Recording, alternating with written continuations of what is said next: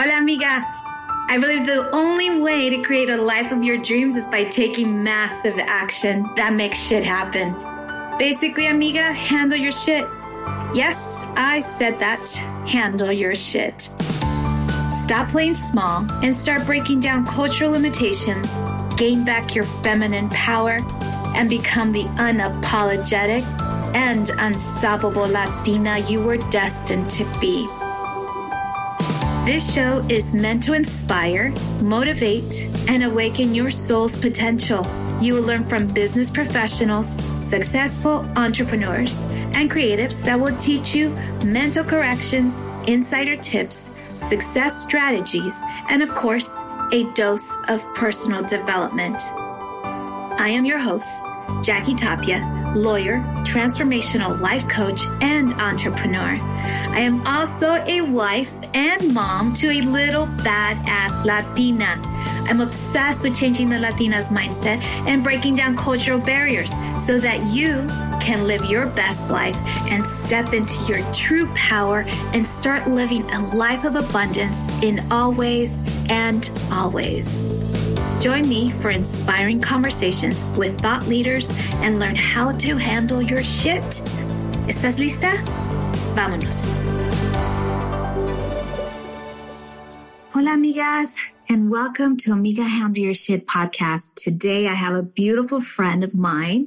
Her name is Vera Jimenez and she is a superstar. She's very well known here in Los Angeles. She is a meteorologist. Yes, she is. She's on KTLA Los Angeles. Wow, she's a senior meteorologist. She's also a real estate investor. She's also a healthy living advocate business mentor, and traffic reporter.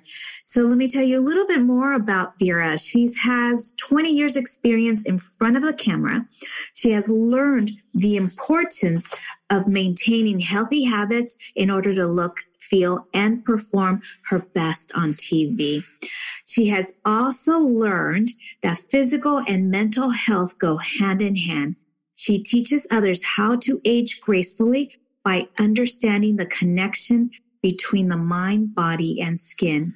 She believes we can all flourish by being good to ourselves, our community, and our planet.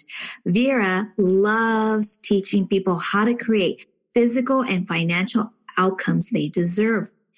With a diverse background in wellness, TV reporting, business, ownership, and mindfulness, she possesses the skills required to teach and mentor those around her to live the best life possible.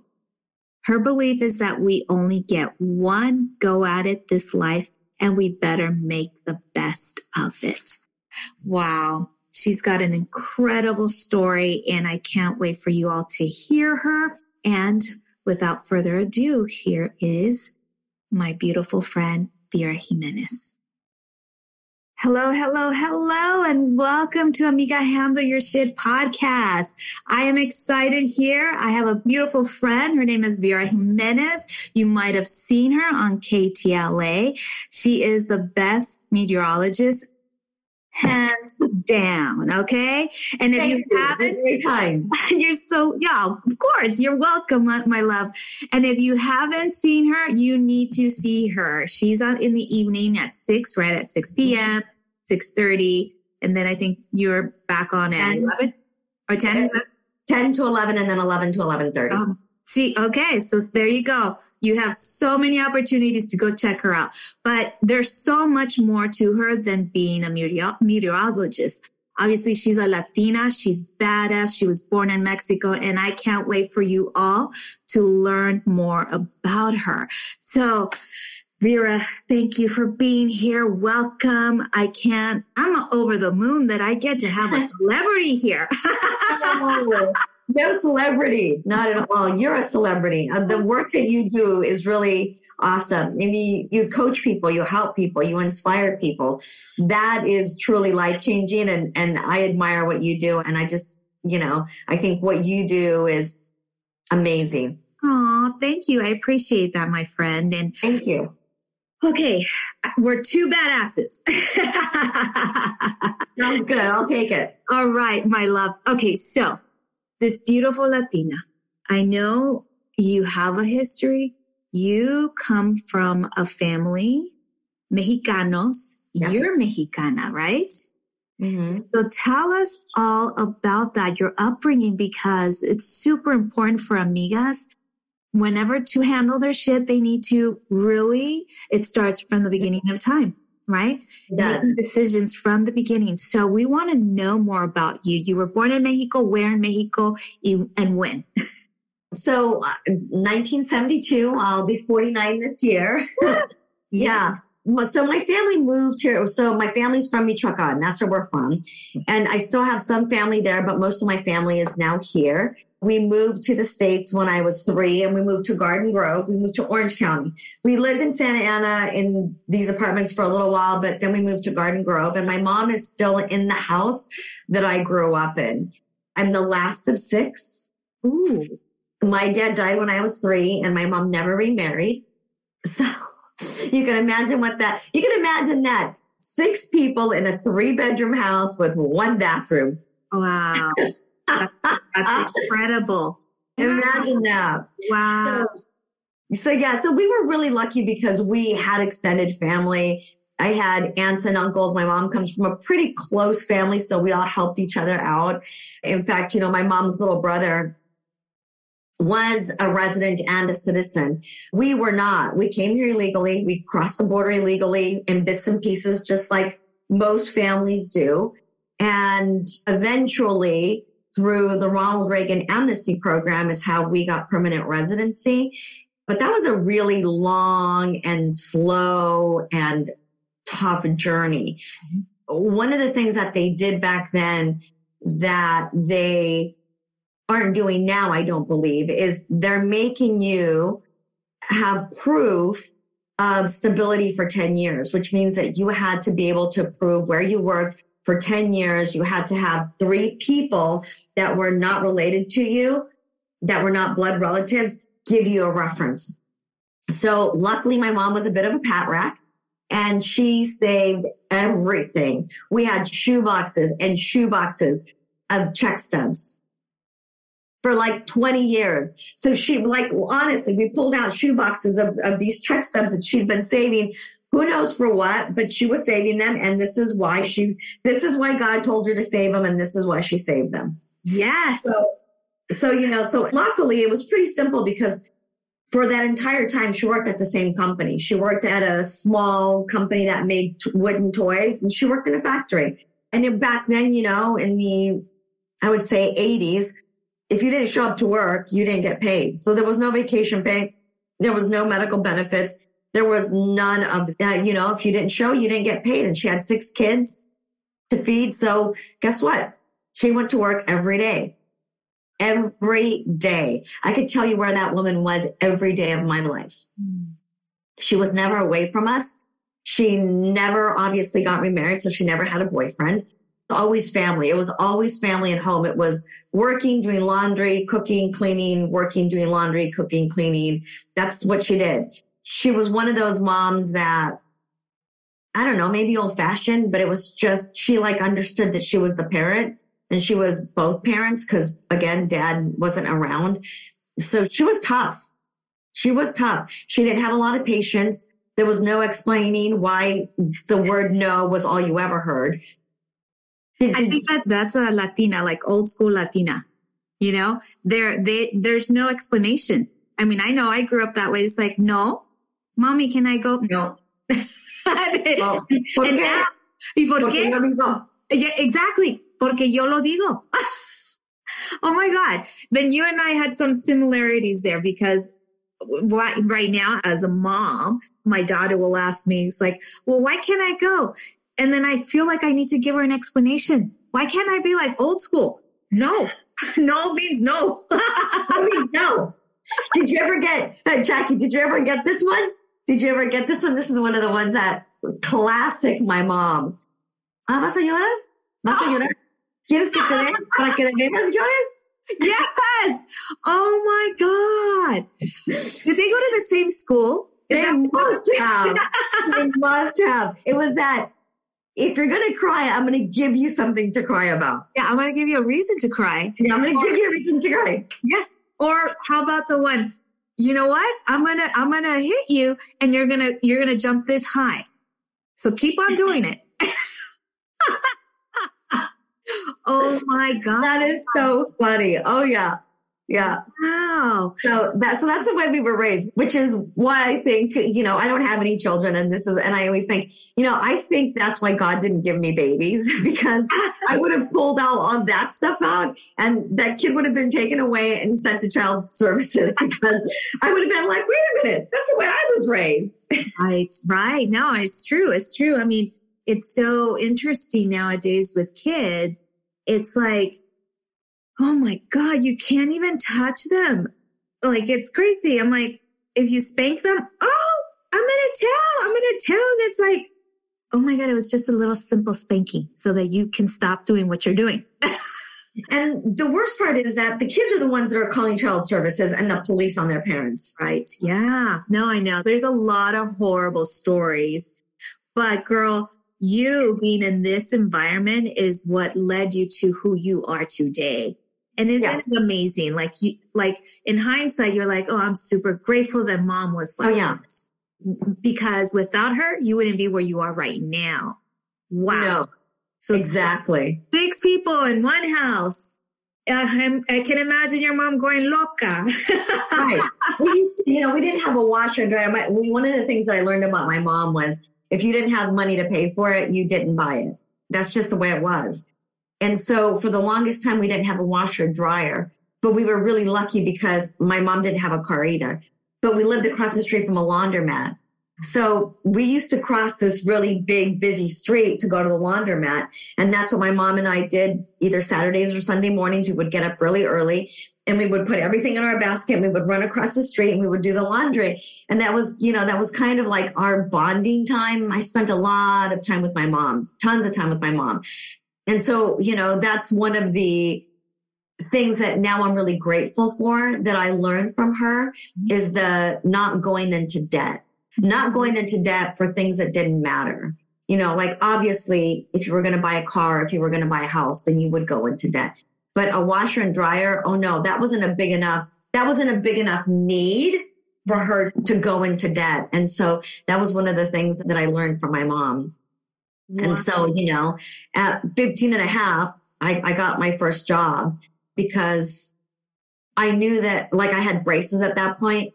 I had really bad teeth. I had gnarly teeth. This tooth right here was completely turned around. It wasn't even flat. It was like this. Oh my, really bad teeth. So when I finally got braces, my mom was on an installment plan. And I knew that was like a big spend for her. And I felt terrible. So I got my first job at 15 and a half. And I don't say this proudly, but it is part of my history. I, you know, I didn't have a residency at that point. Amnesty wasn't in place yet. So I didn't have a social security number. In fact, I, we didn't get residency and I didn't get a real social security number until I was 16 and a half. So I got that job at Baskin Robbins with a made up social security card. well, honey, everybody did you know, I, I have clients, you know, I'm an immigration attorney as well. And I had clients that would just get their social security numbers in MacArthur Park. MacArthur Park. yes, back then we didn't have a MacArthur Park. You just pulled one out of the air. You just made one up. You made one up. Yeah, you do what you got to do sometimes. I mean, not that we're condoning that, but um, desperate times call for desperate measures. Yeah. Your, your mom had six mouths to feed and her. her. And so it's, uh, right you got to do what you got to do. Oh my God. I love yeah. story. So you yeah. go to Baskin Robbins, you're like this little girl, 15 and a half, and then you get your residency. So then what happens after? Well, at that point, there was a definitely relief. Uh, and I think the reason why there was relief is because I could see that my mom felt relieved. My mom felt like now she could actually strive for something better. Now, keep in mind, my mom is a woman with a sixth grade education you know, uh, for her, and I never understood this until my husband one day sat me down and said, look, your mom is living the American dream. Like I always used to say, like, why didn't she, you know, strive for more? My mom is really wise. She's really intelligent. Why didn't she push for more? Why did she settle for this?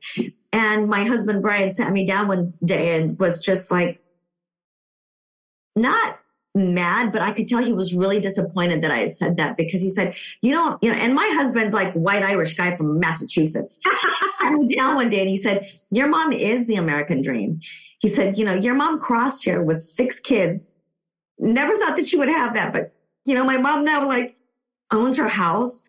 She's so proud to own her house and live independent she feels like she would always say to me, I never want to be a burden to my children. I never want to be a burden to my children. And to this day, my mom is 83 years old and still lives by herself in that house. Wow. Wow. And that was her version of the American dream. And because I think so much of my mom is that I think she could have had so much more. But Brian is right. She's a little girl from a small town in Mexico. She used to have to wear a yoke after sixth grade, they pull you out if you're a girl and you then work the family farm or you do whatever. So my mom would get up, she would put a yoke on, food on one side, water in the other, walk it out to the fields, feed the men, water the men, come back and do it all over again. And that was basically the way my mom grew up. And so for her, she would always say to me, why this world, why TV. Like that doesn't sound like a great job. Women have to do all kinds of crazy things to get jobs on television. What, like, you know, meaning like the casting couch. Yeah. And I would say, no, they don't. And I'm not going to. She would say to me, why can't you just get an office job, you know, with benefits and insurance and two weeks vacation? And I thought, you crossed the border. You brought me here to give me a better opportunity. You suffered humiliations the three times that you were deported. My mom was deported three times. You went, you suffered all of this and you want me to settle for less than my dream? You want me to settle for less than what I know I can attain? And I, that, to, that to me was where oh, she and I would fight. She, we would fight because when we would have these conversations, I didn't have the vocabulary and I didn't have the, I didn't have the wherewithal to explain to her that what I was doing was for me, but in essence, it was for her too. Because me succeeding and me, I was doing that for her because I wanted to show her that her sacrifices and that her hard work was not in vain. Yeah. Yeah. Wow. And so now that I'm almost 50 years old, I can actually explain that to her.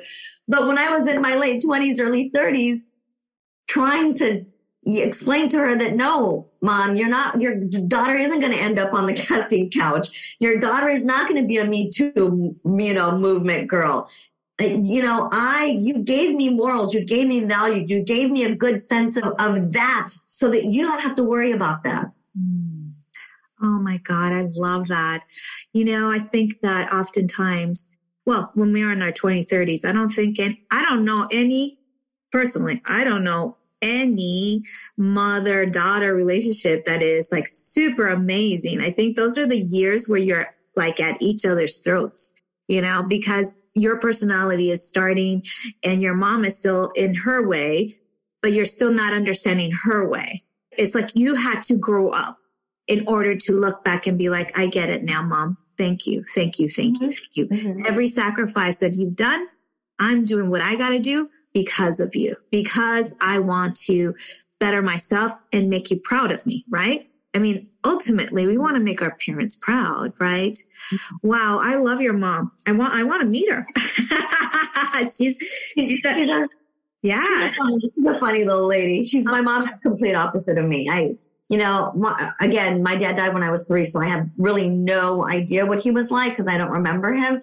But I can tell you that I am nothing like my mother. The only thing that I know now that I have from my mom is the work ethic. But I think all of her children had that work ethic because we just saw her day in and day out. One day, my, my oldest brother said to me, he was so annoyed at my mom because he wasn't feeling good. He felt like he was catching a cold or something. And he was thinking about calling out sick and staying home. And for whatever reason, he thought of my mom and he got out of bed and he went to work because he remembered all of those days that my mom had gotten up and gone to work, no matter how she felt, how tired, how sick, whatever he said, I can't even call in sick because I think a mom and I feel guilty. And he got it. but it's true because back in the 80s, you only got paid if you showed up, right? And it's just a testament on the influence that she had on you guys. Yeah. Work ethic is number one. So let's talk about this work ethic. I realize that, you know, you have this family that you've been working since 15 and a half years old. You have this influence from your mom. You have this dream. So let's talk about this dream further. Because I know you've done so many things, but one of the biggest things that you've done is become a meteorologist. So how did that unfold?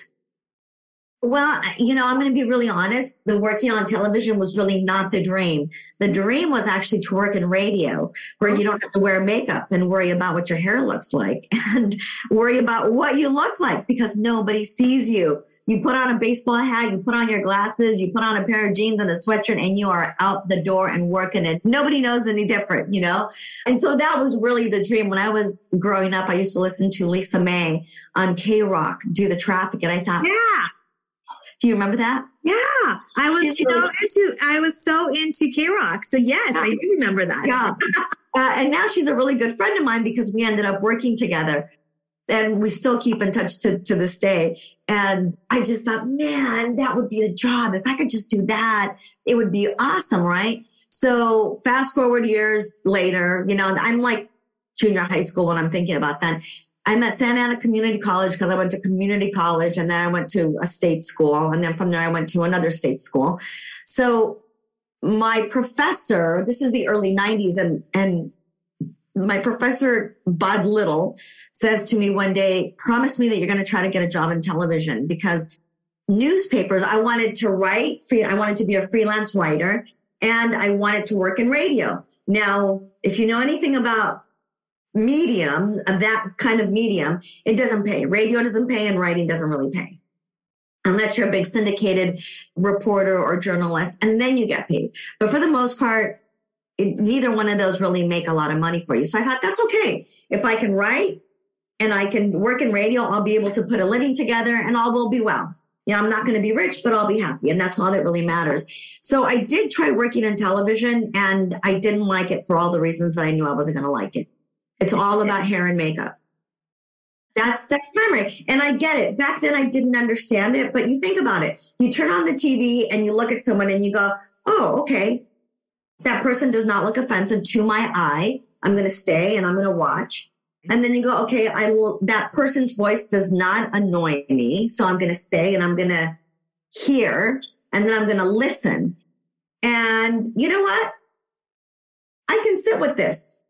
But again, it's a very aesthetic medium. So that's why the hair and the makeup is so important. This is why you can't go on TV looking like this, by the way, ladies.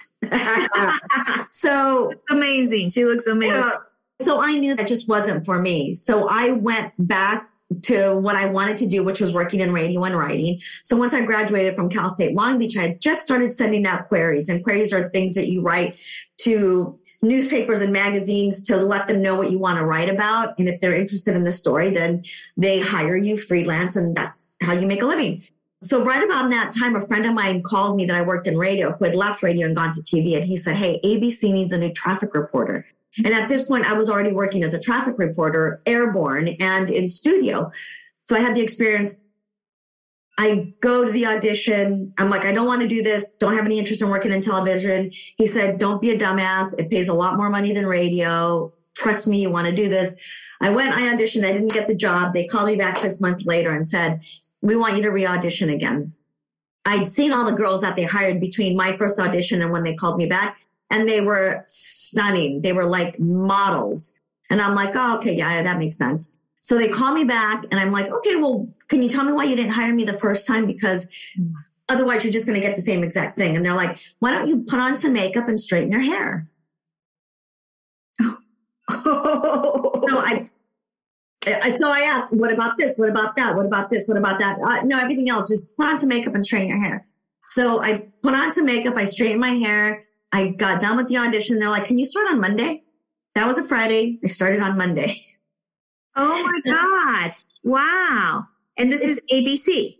That was at ABC. That was at uh, ABC 7 Eyewitness News. That was my first job in TV. Wow. Wow. And it came to the makeup and here you are. you were saying like, I don't want to do that. I don't want to put on makeup. I don't want to dress up. I don't want to do any of that stuff. But yet you said yes. Well, I had to because Jay was right. It pays a lot more money than working in radio and writing freelance, and I'm not starving. Right. And in essence, I'm really happy that I've done that because it's opened up a lot of opportunities to do a lot of nonprofit work that I would have never, I don't think that I would have had the courage to do without that platform because as my mom raised us to be very modest people, very quiet people, you don't, you, you don't get involved. My mom was always very self-deprecating in that she would say, you know, I'm dumb. I only have a sixth grade education. My mom always looked at that as something that she didn't have. And because she talked to herself that way and she talked to herself that way in front of us, that's what we picked on. So in my mind, I didn't get to the point where I thought, well, if she can do it, I can do it. You know, at that point, it was, well, my mom can't do it and we're not smart people. Even up to like a few years, like even, you know, three or four years ago, I would catch myself going, well, I'm not the sharpest tool in the shed, but, and using like saying things like that to myself, yeah. which, you know, it really damages you. It subconsciously undermines your mindset. And so I've gotten to the point where I don't say that anymore. I don't even say I'm not good at this. I always say I am learning and becoming better at math. I am learning. So when we opened the restaurant, looking at those profit and loss sheets and looking at cost of goods and looking at all of those numbers was very challenging for me. And I decided that I had to change, I had to wrap my mind around it. And the easiest way for me to do that was to tell myself that it was a language like anything else. Numbers are a language and you just have to learn the language like you would learn French, like you would learn English, like you would learn Spanish. It's a language. So I had to change my mindset. And I'm going to be honest the my favorite thing about Arbonne is it really pushes me to do that. Becoming an entrepreneur and any kind of entrepreneurship is all about your mindset, is all about handling the challenges, figuring out a way to overcome them, growing from those experiences and building on them. And all of that begins with internal work. Right. Oh God. Oh my God. Music to my ears because I'm all about the internal work because we've been programmed. Your mom sounds very familiar to my mom, so I know where you've gone. I know. So kind of rewiring your brain with those messages of like, I'm not good enough. I'm not smart enough. I'm not um, pretty enough. ¿Quién, ¿Quién te crees? ¿Quién yeah. te crees quién eres? Yeah. Right? Like who? que la, la, reina, la, la, reina y mata, you know, like this. Exactly. It's like, and, and it really, when you're a child and you hear this, you start believing it. And so that's what you carry along the way. And it's incumbent upon you to do the internal work to like get over that, break free from those patterns and to move forward in a very graceful manner where you actually can say to yourself, like, I am freaking good at this. I am smart enough. And, and now they're I ams as opposed to like, well, I don't know. I'm not. I'm not. Jackie, that's why the work that you do, the coaching that you do, I think is really important to the foundation of anything. You know, even in entrepreneurship, in business and anything, you need to have that foundation then to build because even if you're a hustler and even if you work really hard and even if you do make millions, you know, if you don't have the foundation, if you don't have that mindset, guess what's going to happen?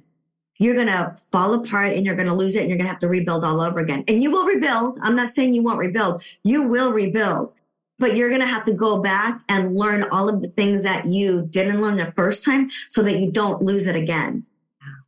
Yeah. So that's why that coaching that you do, I think is just, it's paramount. I think it's laying the foundation for this generation, for your generation, my generation, and the generations to come to understand that it's not about no anymore. Like you and I grew up with presumida, quien se cree, all of those things, and the eternal no. Before I would even ask my question, my mom had already said no.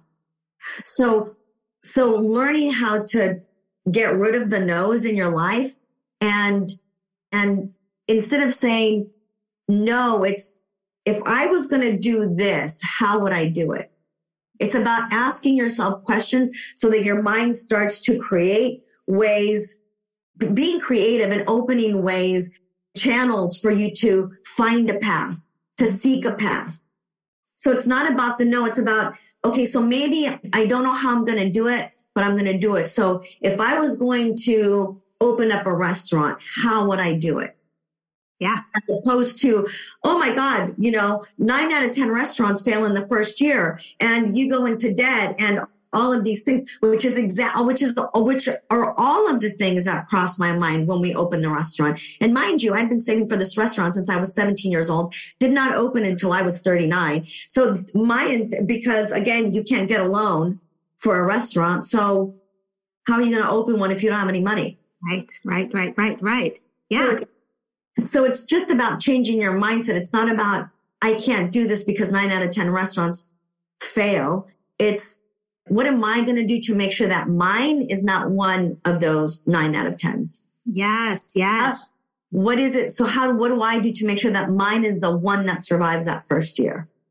Nice. I love that.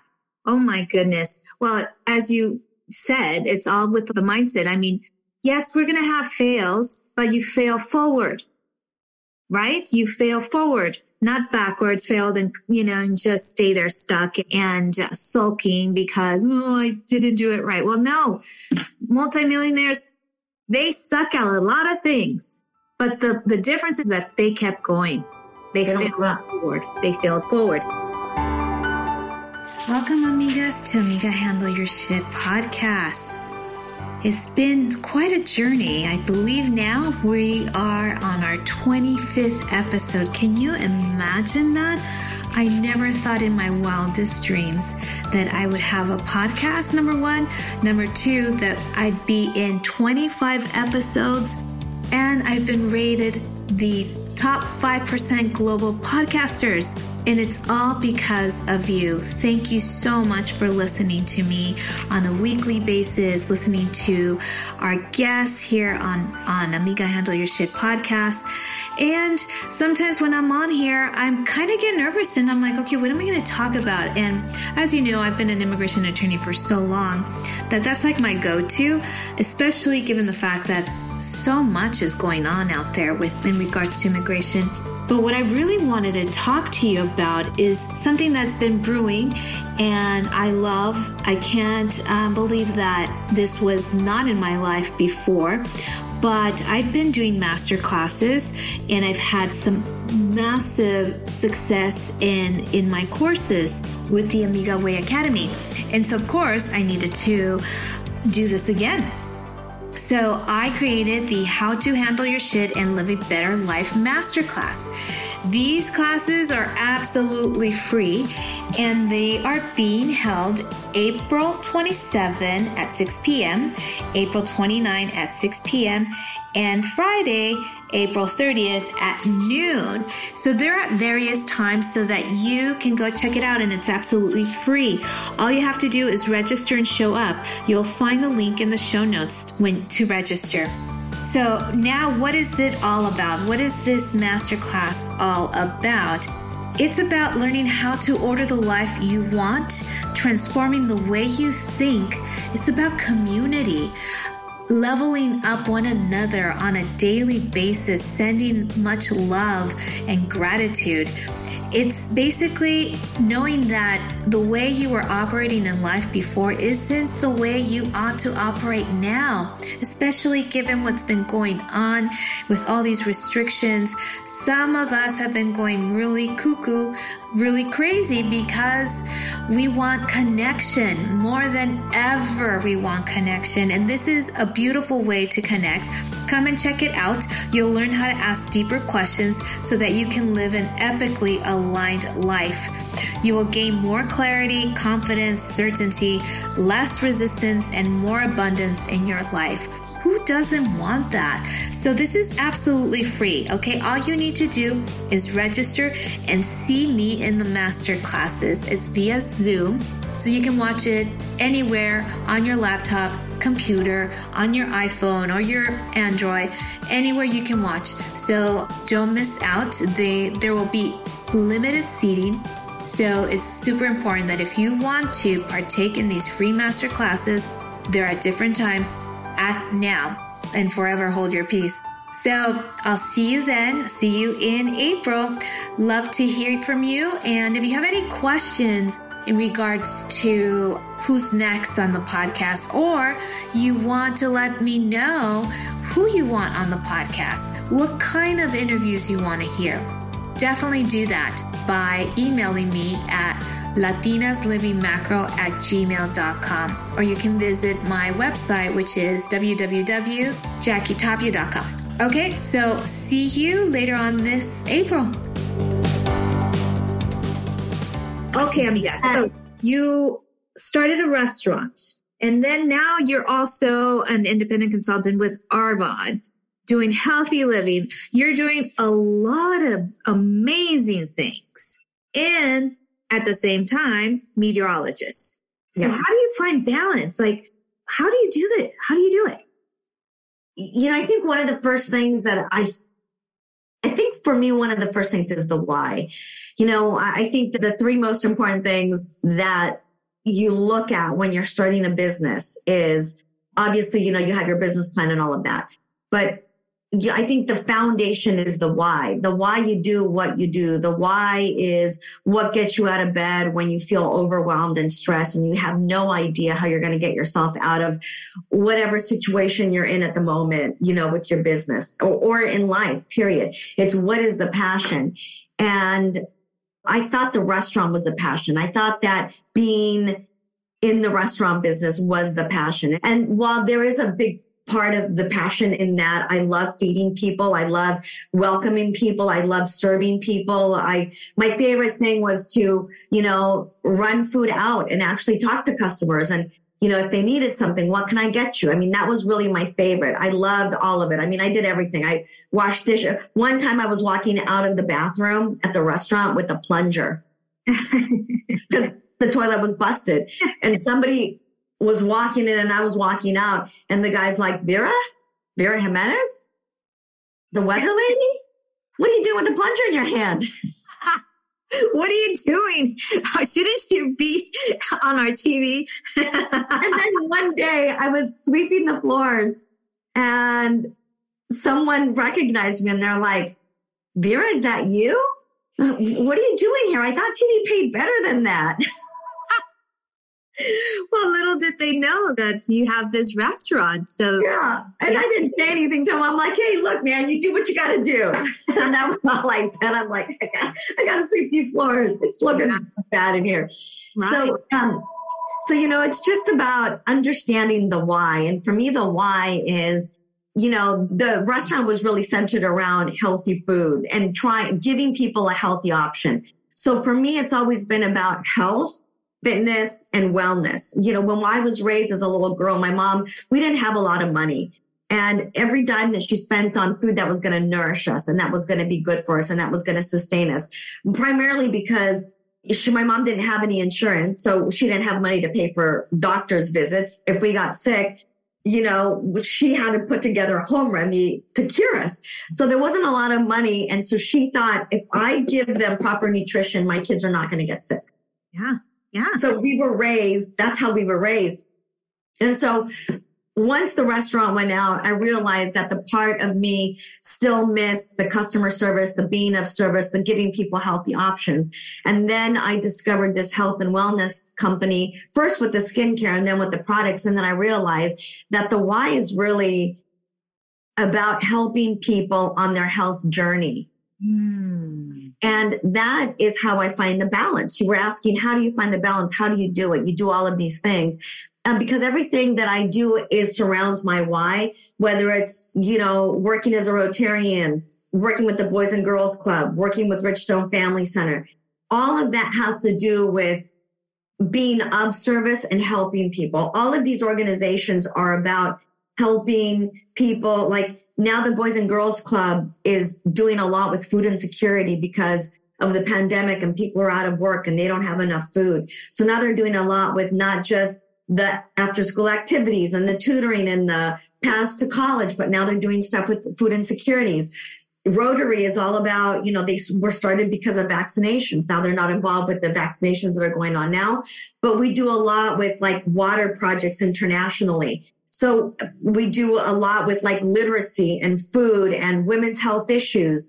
So it's all about being of service and it's all very health related. You know, the Boys and Girls Club does the sports and the activities. And I think, you know, giving kids an outlet to learn how to play sports and sportsmanship and just being outside gets them off of the TV and appreciating the sunshine and the vitamin D and the working your cardiovascular and all of the things that are related to health. And so as I as I think about it, I realize that's what my life really surrounds. And that's why for me, this health and wellness business is, is a perfect pairing. I don't sell it because I have to. I don't do Arbonne because I want. Yeah, I do want to make the money. And yeah, it's fun to like, hey, one day I'm going to be a millionaire doing this. Yeah, all of that is great, but it's the giving people options and giving them skills and educating people on how to take better care of themselves and how to take better care of their health. Because I think that when you feel good from the inside out, it shows. And when you feel good from the inside out, you present yourself better in the world and you're better to yourself. You're better to your family, your community, your coworkers, to the world in general. Yeah, absolutely. Inside out. I mean, starting with your brain, the mindset and nourishing your soul with proper nutrition. I mean, your mom had it. Like she had the whole proper nutrition, like making sure that you guys didn't get sick. But little did she know that you are going to take that value and run with it. Like, look at you. Like now, I mean, you're all over teaching people, being of service, doing mentorships. I mean, you are just an amazing woman. I can't stop talking about you. Well, Oh thank you. Thank you. You know, and I think also too, you have to remember is that you know, you don't do it by yourself. You know, I, I had help along the way. I had people that helped me. You know, it's a hand up, not a handout. I'm a big believer in you give people a hand, you teach them, you teach them how to feed themselves and feed their families so that then they can become independent. Because I think when you are independent and you're providing for your family and you're providing for yourself and you can take care of yourself, you have the confidence to face the world. You can, you walk out with your held head up high and you go, no, this is me. I earned this. No one gets to take credit for this but me. And when you have that confidence, people can try to put you down. People can try to discriminate against you. People can try to, you know, treat you as you're less than. But when you know what you've done, when you know what you're capable of, you go, oh no, you got this all wrong. Right, right, right. Oh my God. Oh my God. That's why you're handling your shit, girl. like, like through and through. Oh my God. Okay, we can continue to talk and talk and talk, but I know that our time is going to end. But before we end, yes. I always ask my guests one or two tips how an amiga can handle their shit. I know you've done so much. Oh my God. And there's so many ways that they can, but I want to hear from you. What do you think? What can an amiga do to handle her shit? I think more than anything, as we talked about earlier, it's doing that internal work. Mm. Like work on yourself because especially when you have children, these are things that you're going to pass on to your kids because remember, your children want to please you. They love you. They look up to you. You are their hero until you choose to stop being their hero. You are their hero as parents, right? So you want to do that internal work because they're watching you. Mm-hmm they're watching you and they're following whatever it is that you do. Uh, you know, the lady that comes to clean my house, her kids used to eat eggs. And now because she doesn't eat eggs, the kids don't eat eggs. She doesn't eat broccoli, so the kids don't eat broccoli. They literally mimic what you do. So when you think they're not watching, they're watching. So you need to work on yourself from the inside out. Your mind, your physical body, your mental, your physical well-being, all of that. You have to work on that because kids are watching and people that you think aren't watching aren't watching and they're picking up cues. You don't realize how influential you are. And you know, what you do does matter. You think that you live in a little corner and no one's watching and that's not true, especially in the time of social media. So, so do that internal personal work. Do that personal work because that I think is key to everything else. That personal internal work will get you above any hurdle, over any hurdle, through any hurdle that you need to get to, through to do whatever it is that you want to do. A uh, really quick tip. If you're going to be an entrepreneur and you're going to own a brick and mortar, pay yourself rent, buy the building, buy the building if you can to start a brick and mortar business because paying yourself is the best thing. And in terms of like handling your finances, the first thing is always remember to pay yourself first. Always pay yourself first so that you have money for when a pandemic hits and there's a rainy day. And even if it's $5 out of every paycheck in a savings account that you use, even if it's $5, I'm not kidding. That sounds ridiculous. But if you save $5 out of every paycheck, you see that grow over time and just leave it like something lost, como cosa perdida, right? Yeah, yeah, absolutely. Oh but, my God. But you always, always need to pay yourself first, whether that's through your 401k, through a Christmas fund, through an emergency fund, whatever it is. Those are the things first. Pay yourself first. If you're going to own a brick and mortar, pay yourself rent, which means buy the building if you can. And last but not least, and most important is do your personal development work. Call Jackie. She'll help you. Mic drop. Oh my God. Yes. Those are amazing tips. Yes. You know, when you become an entrepreneur, I mean, it's, you got to think of everything, right? You got to think of, okay, you got your, what's it called? You got your income stream and then you also have your costs. But then there's more to the equation. It's just not that. There's way no. more to that. And I think oftentimes we think that, oh, we'll pay ourselves last because I need to uh, pay my employees. I need to pay the workers' comp. I need to pay their health insurance, whatever it is. And then there's nothing to pay you. Right. When we get hit with a pandemic that we just, what we're in right now, you're left with nothing. Right. And that's why businesses are closing. They're closing. That's why businesses, yeah. And one of the things too is like, it, if you're an entrepreneur, yes, absolutely. But I can tell you that's one of the reasons why we had to sell the restaurant was because the growth was outpacing. Actually, the cost of doing business was outpacing the growth. Mm-hmm. So it was getting to the point like never in the five years did we never pay a vendor. We never not paid our lease. We made sure everybody got paid. That was the most important thing. But when we realized that it was going to start getting to the point where we weren't going to be able to do that because minimum wage was going to go up again to $15 an hour, or at least was going to go up again. Once minimum wage goes up, everything else goes up. Oh, yeah. Oh, yeah. Absolutely. The consumer, what people don't understand is that every time there's a minimum wage raise, the consumer is the one that ends up paying for it. I think that it's a, a big, huge misconception, I believe, that when things like, yes, you like to hear that your wage is going to increase to $15, but guess what? The entrepreneur needs to pony up, also pay you, and then his costs are increasing as well because those companies have staff that they have to pay. So it's just a, it's a cycle. It's a cycle. huge cycle. It's a circle. It's this never ending circle.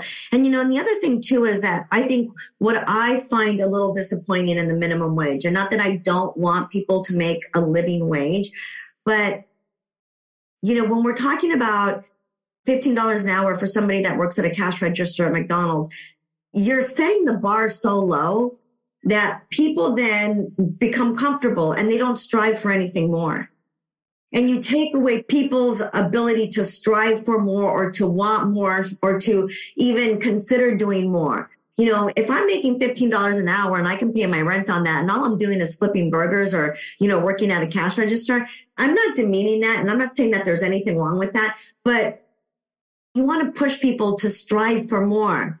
Yeah. Like you want people to want more, not just for themselves, but for their children and for their community. Incentivize them. incentivize them to be more like just don't settle, right? Oh, I love that. I love that. Yeah.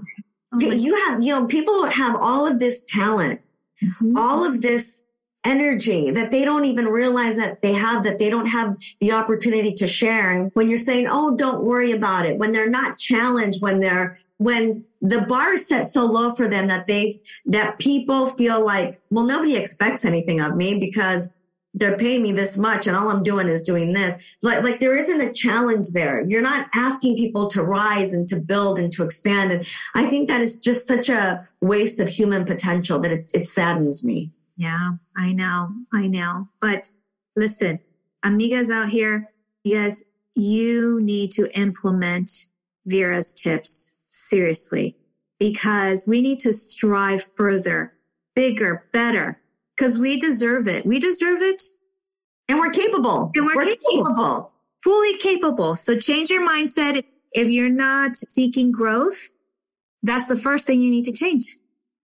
Enter into personal development, right? Just and, go work and in. That, and Jackie, that personal development, whether you're an entrepreneur or not, doesn't matter. It's going to help you. Mm-hmm. You'll become a much better employee, coworker, you'll become a bigger asset to the company that you're working for. Personal development crosses a spectrum of lines. So it'll help you no matter where you are in your life. Yep, absolutely. Absolutely. Well, thank you. Thank you so much, Vera. You're an amazing person. The things that you're doing, I mean, God, is so incredible. You are using your platform for good.